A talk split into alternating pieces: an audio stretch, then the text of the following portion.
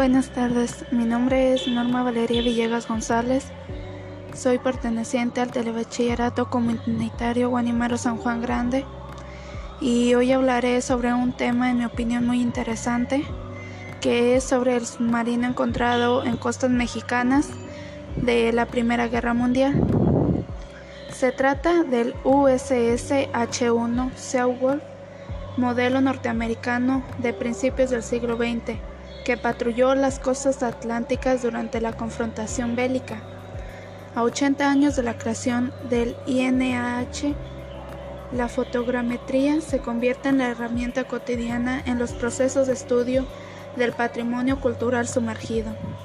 En la playa occidental de la isla Santa Margarita, Baja California Sur, las azuladas aguas del Pacífico guardan secretos de la Primera Guerra Mundial.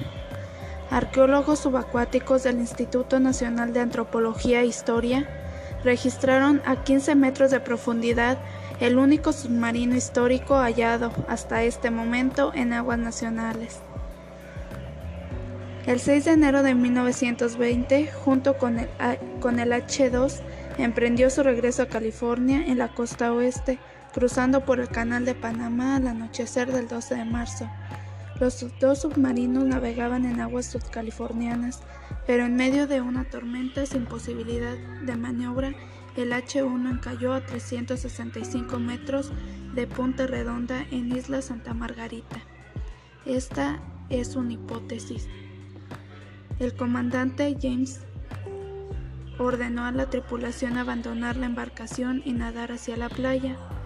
Cuatro de los 25 tripulantes, incluido Webb, fueron vencidos por el mar. A 400 metros de distancia, en medio de la oscuridad, el H-2 logró cambiar curso. Sin embargo, su posición impidió ayudar al H-1. En 2016, el INAH recibió un aviso sobre la presencia de un submarino histórico hundido en la bahía Magdalena, al occidente de la isla Santa Margarita en Baja California Sur. De acuerdo con informaciones locales, el H-1 se había vuelto a ver hace tres años, cuando pobladores de Puerto Alcatraz guiaron a un pescador deportivo a lo que ellos pensaban era una roca. El sitio fue víctima de saqueo por los componentes de bronce hasta que el fotoreportero Alfredo Martínez lo localizó y dio aviso al INAH. Ahora el H1 forma parte del gran rompecabezas histórico de la navegación en el Pacífico mexicano, que especialistas de la Subdirección de Arqueología Subacuática SAS del INAH intentan armar. Desde que se recibió aviso de la presencia del submarino, realizando dos temporadas de, inmersión en la primera en 2017 con una exploración de reconocimiento en la cual por medio de los de dos buceos a poco más de 14 metros de profundidad se tomaron fotografías y medias generales del Pacífico. A poco más de 14 metros de profundidad por medio de dos buceos se tomaron fotografías y medidas generales del, del pecio mediante método tradicional con cinta de medir, tablas y lápices.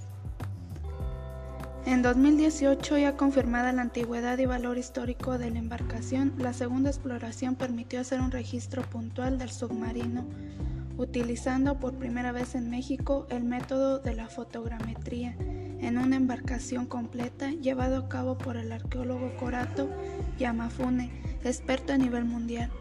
El modelo en tercera dimensión ahora servirá para monitorear su estado de conservación, refirió el titular de la SAS.